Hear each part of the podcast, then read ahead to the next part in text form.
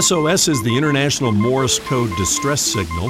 When your ship or boat, for example, is in trouble, it is wise for you to send an SOS signal.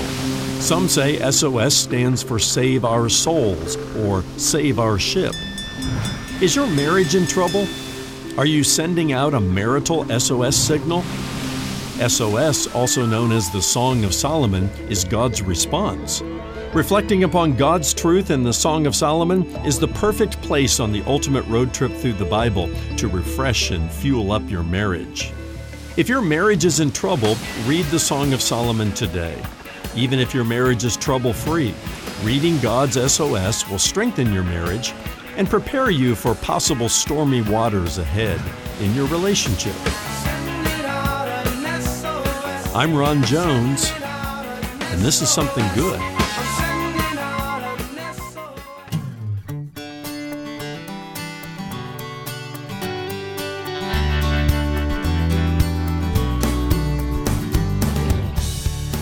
World wants you to believe that marriage is a cultural construct. Don't buy the lie. Hello and welcome to Something Good with Dr. Ron Jones, lead pastor at Atlantic Shores Baptist Church in Virginia Beach, Virginia. I'm Brian Davis. Thanks for stopping by. Well, the institution of marriage was created by God Himself. It was His idea, His blueprint. And the reason so many marriages are failing these days is because we've replaced His design with one of our own. Today, Ron takes us back 3,000 years to a book of the Bible that shows us what healthy, godly marriage looks like. As always, visit somethinggoodradio.org to listen to the broadcast on demand on your schedule. That's somethinggoodradio.org. From his teaching series, Route 66, the ultimate road trip through the Bible. Here's Ron with today's Something Good radio message Song of Solomon, the secrets of a satisfying marriage. Well, some people have very strange ideas about marriage. Have you noticed that? And we're living in a time in our culture where strange, strange ideas are emerging about marriage. For instance, I heard a story about a lady who uh, had, had convinced herself that she needed to be married to four different men throughout her lifetime. Uh, fortunately, it was not four men at the same time. That's a whole other discussion. But she felt that four different kinds of men would be uh, good to meet her various needs over time, starting with a banker. She wanted to be married to kind of a Wall Street banker. And then as time went on, she wanted to be married to a movie star. And then as time went on even further, to a preacher. I can't imagine why, but um, she did. And then, and then finally, in the latter stages of her life, she wanted to be married to an undertaker. Very strange, very strange. Her friend thought it was very strange, and so her friend came up and said, what, what, What's with this? I mean, four men over a lifetime? Uh, oh, why, and why these four? A, a, banker, a Hollywood movie star, a, a, preacher, and an undertaker? And she says, Well, that's easy. One for the money, two for the show, uh, three to get ready, and four to go. Where, where, where is the drum when you need it? Bum, bum.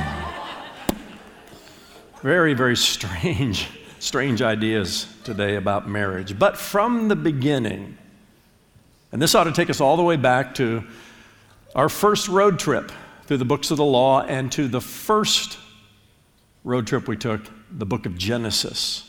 From the beginning, marriage was God's idea.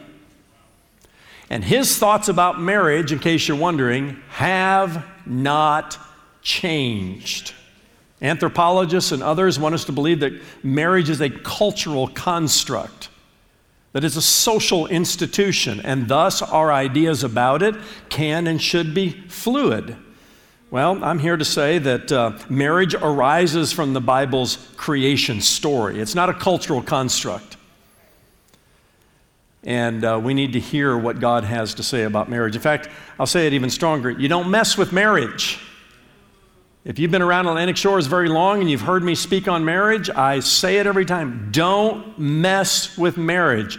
I married a Texan. I lived in Texas for 20 years. There, there are signs along the highways and freeways. It's an anti littering campaign that says, Don't mess with Texas. Don't mess with Texas. There are lots of reasons why you don't mess with Texas, but you don't mess with marriage. It's God's idea. He is very serious about the special union He created between one man, one woman, and one lifetime. And that's the definition, the biblical definition of marriage. Furthermore, the mysterious union called marriage. And marriage is a mystery according to Ephesians chapter 5. That mysterious union called marriage is generally a picture of God's love for his chosen people, as we'll find out about the Song of Solomon in the Old Testament. But it is specifically a gospel portrait of Christ's love for his church. Another reason you don't mess with marriage. You mess with marriage, you're messing with the gospel. And furthermore, uh, this gospel picture that marriage is, is a reminder that your marriage isn't about you. Not primarily. It's not about me and how I feel and whether I'm fulfilled or not. There's something much bigger going on in this marriage thing. Uh, Paul calls it a mystery marriage, this is a mystery between Christ and his church. There's a gospel thing going on here. Don't mess with that. But now you understand why the devil messes with marriage. He attacks marriage. He, he, he belittles it and diminishes it and wants us to think about marriage as something that's fluid from one culture to another. No, God, God, God created marriage. And let's not forget that. The Lord God Almighty refers to his chosen people in the Old Testament as Israel, my bride. Uh, twice he does that in the, the book of Jeremiah. He refers to his New Testament church as the bride of Christ. Ephesians chapter 5 and uh, Revelation chapter 21. If God created marriage, then he can apply the imagery to what he desires. And, and again, the highest and most holy understanding of marriage is this mystery between Christ and the church. We are the bride of Christ as followers of Jesus Christ. Travel with me to the end of the age in Bible prophecy. Uh, to the end of uh, our ultimate road trip through the Bible to the book of Revelation, and you're going to run into something called the wedding supper of the Lamb, the marriage supper of the Lamb. Uh, a reminder that uh, this, this unique event in Bible prophecy at the end of the age is a, is a reminder of how much God loves us uh, the marriage supper of the Lamb. Travel backwards in time and a little bit forward from where we are right now on Route 66, and we come to the book of Hosea. Uh, one of the minor prophets who packs a major, major wallop. And, and the whole story of Hosea is wrapped in, in wedding uh, imagery and language. Um, the uh, impassioned emotions from God Almighty's heart uh, flow like the mighty Mississippi River. And in the book of Hosea, God sounds like a jilted lover. Uh, expressing his raw affections when his bride Israel engages in spiritual prostitution by chasing after pagan gods. And, and Hosea, uh, the prophet, as we will learn, uh, is told by God to marry Gomer. Now, that was a challenge uh, in and of itself, is to marry a wife named Gomer. I think of Gomer Pyle. Surprise, surprise, surprise. Well, Hosea was surprised that he, he was to marry Gomer because Gomer became a wayward wife just like wayward Israel at that time. And the Lord told Hosea, Pursue her, go after her, woo her, win her back to you. And it's all the, an illustration of the Lord's undying commitment to his willful bride. Don't mess with marriage, it's all over uh, the Old Testament. And that brings us to probably the most uh, expansive picture and discussion about marriage and God's love for his chosen people and more than that, a, a, practical handbook on marriage. And I'm talking about the Song of Solomon, Solomon's love song.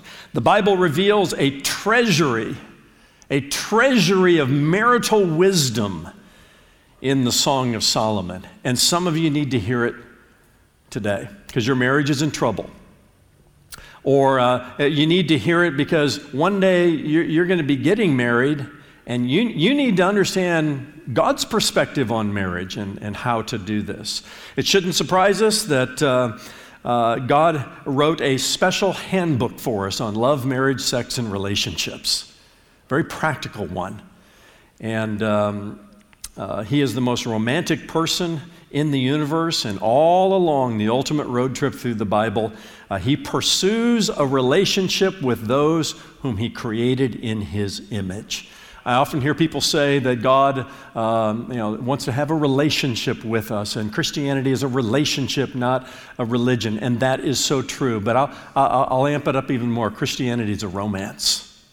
God is the most romantic being in the universe. He created marriage, and He uses the marriage picture and the marriage relationship to talk about the high and holy commitment that He has and love that He has for His chosen people, starting with Israel, my bride, and then the bride of Christ, who is the church. That's why you don't mess with marriage. Now, in the Song of Solomon, Honesty is, uh, is, is, important here. Honesty is uh, at the core of any successful and satisfying marriage relationship, not to mention any relationship. And, and, I need to be honest with you up front here. It's true that Solomon did not live up to his high and holy expectations that he talks about in his own love song. We know Solomon. And Solomon built his household ultimately on 700 wives and 300 concubines. Uh, there, there's no encouragement to do that in the Song of Solomon. He strayed greatly. Um, in fact, Nehemiah chapter 13 and verse 26 asks Did not Solomon, king of Israel, sin on account of such women? Among the many nations, there was no king like him, and he was beloved by his God, and God made him king over all Israel. Nevertheless, well, you don't want a nevertheless written over the narrative of your life, do you? Nevertheless, foreign women made even him to sin. Why did God prohibit his people from marrying the foreign nations into the Canaanites and all of that? Uh, back when we were in that part of the uh, Route 66, we said, you know, if you don't destroy the Canaanites, the Canaanites will destroy you. And this is what happened. They, they started intermarrying with these. And Solomon had 700 wives and 300 concubines, and in time they wanted him to build uh, places of worship for him and then invite him along to worship. And his heart strayed into idolatry. And this angered the Lord so much that after Solomon, the kingdom of Israel divided into two. Remember the northern and southern kingdom? It was all because of Solomon's idolatry that began in his. Uh, adulterous ways.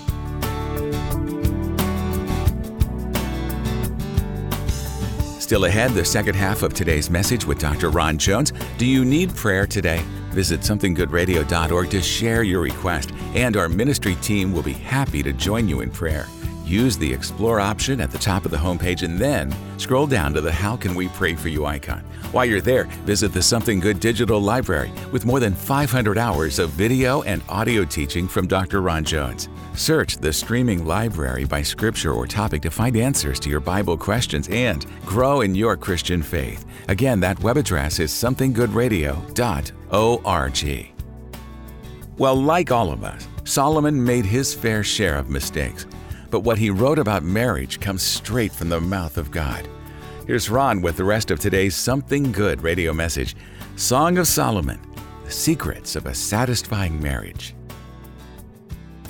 So, just um, a, a moment of honesty and truth. Does it negate the truth that we read about in Solomon's letter? No, of course not. But it does remind me of a story I heard about a, a father. Just one more um, a father who was very uh, committed to modeling for his kids and teaching his young boys what it meant to be a, a good man and a godly man and a great husband and a great father. Uh, he wanted to model it, he wanted to teach it, and did so at every opportunity. So he was a little bit surprised, as you can imagine, when his eldest son came to him and said, Dad, I'm, uh, one day I'm going to have 16 wives. And his dad said, What, what are you talking about, son? I, I've never I told you you can have 16 wives. Where in the world did you learn that? He says, Well, Dad, last week at the wedding that we attended, you remember the family wedding? Uh, the preacher said four better and four worse and four richer and four poorer. the boy was good in math, but he was bad in you know, marriage theology. But um, no, Solomon's waywardness doesn't negate the truth we learn in the Song of Solomon. In fact, uh, Song of Solomon is part of the canon of Scripture. It went through the vetting process and was identified as inspired scripture. Paul says all scripture is given by inspiration of God and is profitable. And besides, hopefully you've seen by now that the Bible is full of a lot of imperfect people, just like you and me, whom God uses to carry out his perfect plans. And so he used a man named Solomon, probably in his early years when he was dating the woman of his dreams and vice versa and he penned his love song. And, and we, we have this, um, uh, this, this Song of Solomon. I'll call it among God's greatest hits. It's a love song. We don't know the tune, but we have the lyrics in eight chapters. And this is good, good stuff for wherever you are in your marriage. So let's dig a little bit deeper into this love song. Again, eight chapters. I'll break it into kind of four. Uh, movements in the book of Song of Solomon. Chapters 1 and 2 focus on attraction and courtship. Attraction and courtship. Again, bachelors and bachelorettes, you're going to learn how to date. From a 3,000 year old Hebrew document that is more relevant than last week's bachelor or bachelorette episode.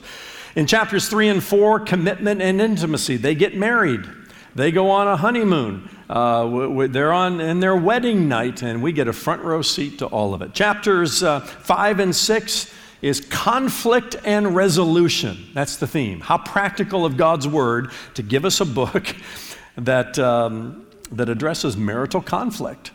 All right? And then in chapters seven and eight, we finish up as they're uh, perhaps later in their life or have a vision for uh, a love that lasts a lifetime. The themes are romance and faithfulness. Song of Solomon starts with a kiss, and it ends with a proclamation that marriage is as strong and love is as strong as death. So let's, uh, let's begin with uh, chapters 1 and 2. And again, I'm going to have to talk fast. You have to listen fast, take good notes. And we'll talk about some ways that you can dive deeper into the Song of Solomon. But uh, in chapters 1 and 2, Solomon's love song begins with Shulamith speaking first. All right? This is Hebrew poetry, and there's some, some back and forth in the conversation. She speaks first, and folks, that shouldn't surprise us. Women are far more intuitive about relationships than men are. Uh, women are like radar, they can detect when something is good or bad in a relationship. Men, guys, we're like torpedoes. We just shoot and fire, and we hope something good happens, and usually it doesn't. But, you know, so she speaks first. She speaks into the relationship and uh, uh, she says in chapter 1 in verse 2, Let him kiss me with the kisses of his mouth. She is attracted to Solomon. And she's so attracted to him that she desires that he kiss her. Uh, we could spend some time there, but uh, I'm also intrigued by the fact that she also speaks into the relationship, and as she does, she speaks optimistically about their relationship, saying, His love is, listen to this, more delightful than wine Every relationship will travel one of two paths. You'll either be like a can of soda pop that fizzles out and goes flat, or you're like wine that everybody knows gets better and better with age. She is optimistic from the beginning. Catherine and I have been talking recently about how amazed we are uh, having conversations with young people on how pessimistic they are about relationships and about marriage and fearful about entering into it. Or maybe they came out of a relationship and they're so scared and so no, she is she is looking ahead to her relationship with Solomon that is just starting and she says your love is more delightful than wine. I see nothing but uh, great days ahead of us, and it's just going to get better and better with time and with age. When, when Catherine and I counsel married couples who are in trouble, we always speak optimistically into their marriage. You will never, ever, ever hear us say, okay, it's time to be done. No matter how troubled the marriage is, we always begin by saying we believe in your marriage and we believe the best and most delicious days are ahead, just like fine wine. God has a fine wine marriage in your future if you follow his ways. And those are not empty words when we speak them. But far too often we hear Uh, through a couple who's having a troubled marriage, you know, my therapist told me it's just time to call the divorce attorney. Can I just say it again? You'll never hear that from us.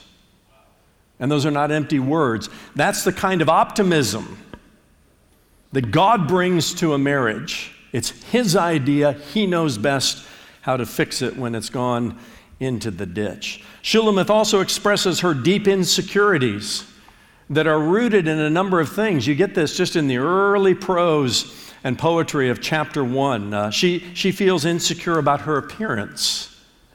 Even the color of her skin. Ladies, does that uh, ring a bell? Uh, she feels uh, insecure about her absentee father, her abusive brothers, she even fears that Solomon won't be as attentive to her as she needs. And let's face it, he, he's the king. He's the king of Israel. He may not have time to give to me. And, and all of these insecurities uh, bubble up. Guys, when insecurities bubble up in your wife's or your girlfriend's heart, how you handle those insecurities is everything. And we got to give three cheers and applause to Solomon because when you read chapter one, he responds with tenderness, he responds with sensitivity, he opens his world to her, he compliments her, he tells her how special she is, he even acknowledges the little things she does to make herself pretty. Solomon's getting off to a great start. In chapters 1 to 2, uh, these chapters about attraction and courtship also reveal the true nature of love. And that's a great question, isn't it? What is true love? Well, from God's perspective, and through this, this poetic uh, picture of this couple that's in love, um, it describes true love as fragrant, as uh, tender, as refreshing, as expressive. Uh, it, it, it, tells us that true love dreams, true love protects, true love waits. I know I'm moving fast, but you get all this in chapters 1 and the early part of chapter 2. True love is rare. In chapter 2, Solomon and Shulamith also go out on a Hebrew date. We get to go out on a date with them. Wouldn't you like to be a fly on the wall, parents or grandparents, you know, with your, your kids on, on a date and kind of peek in a little bit? Well, we get to peek in on one of their dates in the countryside. And guys, I want you to notice there, Solomon takes the initiative to plan the date and to ask her out on a date, as every man should.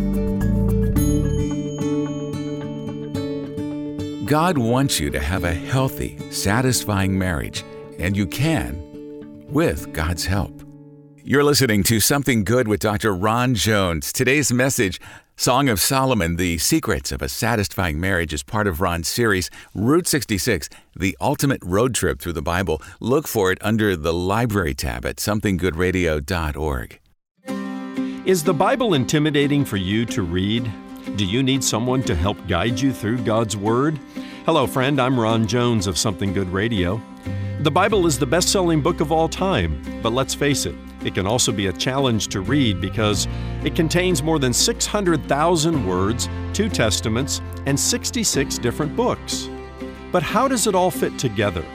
How do we clearly understand God's continuous story from Genesis to Revelation? That's why I wrote my new book, The Ultimate Road Trip Through the Bible.